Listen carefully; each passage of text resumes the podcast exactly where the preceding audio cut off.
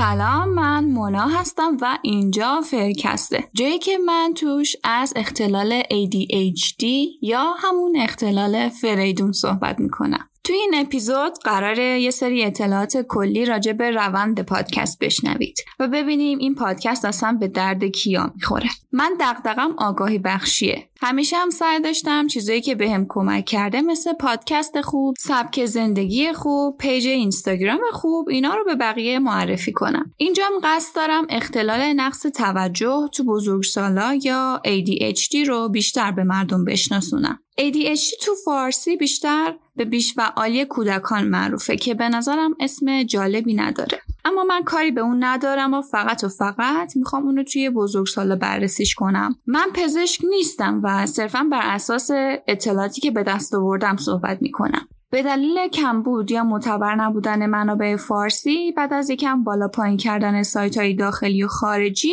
تصمیم گرفتم محتوایی تولید کنم که هم اطلاعات لازم رو بده هم راه های مختلف کنار اومدن با این اختلال و زندگی کردن باهاشو معرفی کنه. همین الان بیاین یه قراری بذاریم. بیاین یه اسم بذاریم روی اختلال نقص توجه چون به نظرم کلمش بار منفی زیادی داره. اینجوری صمیمیت بیشتری هم ایجاد میشه. اسمی که انتخاب کردم فریدونه.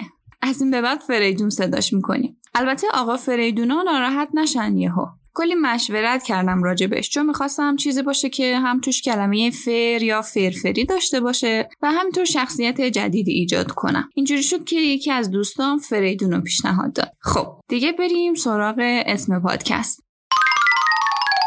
اسم پادکست همونجور که مشخصه فرکسته. حالا چرا فرکست؟ چون یک این اسمو از ترکیب فرفری و پادکست به دست آوردم و دو اونایی که تو سرشون یه دونه فریدون دارن مغزشون خیلی پیچ و پیچه. ما هم دیدیم بهونه خیلی خوبیه که ربطش بدیم به پیچ و پیچای فرفریا. البته همینطور که پیش بریم بیشتر متوجه رابطه بینش میشیم. تو این پادکست قرار چیا بشنویم؟ قراره یه مجموعه از نشونهای شخصیتی فریدون رو یاد بگیریم. راهکارهایی کنار اومدن باهاش رو پیدا کنیم و همینطور شیطونی های فریدون توی مغز آدمای مختلف رو بررسی کنیم. خلاصه که قرار نیست از روی کتاب روان درمانی یا روان پزشکی بخونیم. دوست داریم همه با هم در کنار هم چیزی یاد بگیریم. این پادکست برای سه دسته از افراد می‌تونه مفید باشه. دسته اول افرادی که می‌دونن یه دونه فریدون تو زندگیشون دارن. دسته دوم اونایی که مطمئن نیستن و می‌خوان تازه کشفش کنن. و دسته سوم کسایی که توی هیچ کدوم از اون دو دسته نیستن و فقط می‌خوان اطلاعاتشون رو بالا ببرن.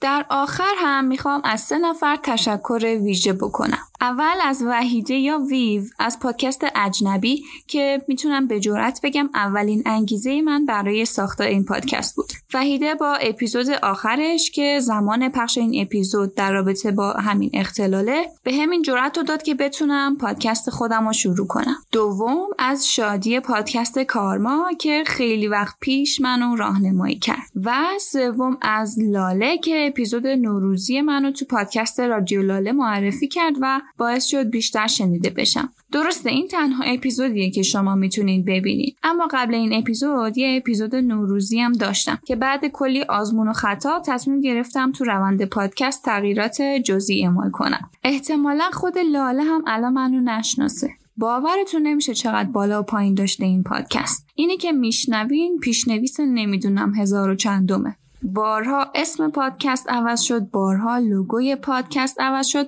و این شده که الان می‌بینید ولی قشنگیش به همینه دیگه. نمونه بارز فریدون و پیچ و پیچ و اینجور چیزاست دیگه. آره دیگه خلاصه سرتون رو درد نیارم. اگه کسی رو می‌شناسین که اختلال فریدون داره پادکست رو حتما به صورت ویژه بهش معرفی کنین. فرکست رو می‌تونین از تمام پادگیرا از جمله Castbox، Apple Podcast، Spotify، Google Podcast، Podbean، ناملیک، SoundCloud و از این قبیل پلتفرما پیداش کنین. فقط کافیه به فارسی یا انگلیسی کلمه فرکست رو search کنین. پیج اینستاگرام ما هم هست فرکست پاد که اینجوری نوشته میشه. F E R C A S T P O D. اولین اپیزود فرکست در فروردین 1400 منتشر میشه. ممنون که وقت ارزشمندتون رو به من دادین. مهربون باشین اگه یاد من میفتین خدا نگهدار.